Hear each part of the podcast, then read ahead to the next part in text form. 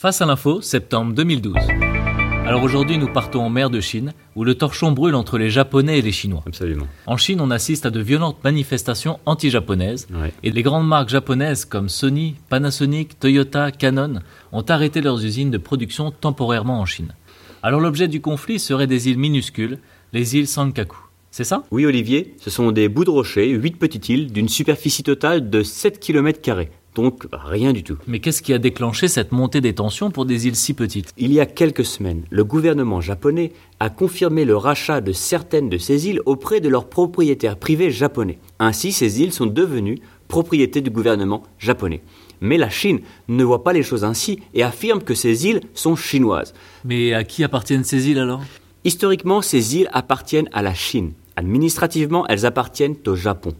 Les premières traces dans l'histoire de ces îles remontent au XVIIe siècle. À l'époque, l'impératrice chinoise Cixi offrit ces îles à l'un de ses herboristes. Les îles étaient donc à l'époque chinoises.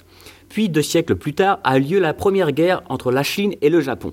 Les îles devinrent alors japonaises car le Japon avait annexé non seulement ces îles, mais également Taïwan. Plus tard, lors de la deuxième guerre entre la Chine et le Japon, qui se termina en 1945, le Japon rendit à la Chine Taïwan, mais ne rendit pas ces huit petites îles.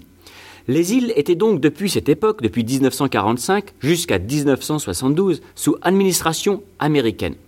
Lorsque les Américains se sont retirés en 72, ils ont pris bien soin de ne pas dire à qui appartenaient ces îles, sentant venir le conflit.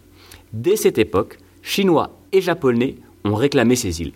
Donc historiquement, c'est à la Chine et administrativement, c'est au Japon. Mais David, pourquoi un si grand conflit pour quelques petites îles? Parce qu'on a découvert qu'il y avait beaucoup de pétrole et beaucoup de poissons. C'est également un endroit stratégique pour les militaires. Mais je ne crois pas que la raison principale soit économique pour un si petit bout de territoire. La raison du conflit est plus une question de fierté nationale. Comme vous le savez, la Chine et le Japon se sont fait la guerre plusieurs fois et il y a toujours eu entre les deux géants une forte rivalité. Ces dernières années, la Chine n'a cessé de monter en puissance. Elle est maintenant décomplexée et n'a de compte à rendre à personne.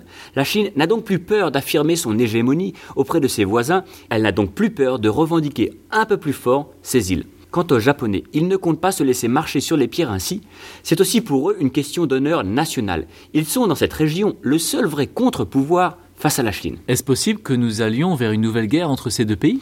Ça m'étonnerait quand même car les deux auraient trop à perdre économiquement. La Chine est le premier partenaire commercial du Japon. Mais bon, il arrive parfois que la bêtise l'emporte sur la raison.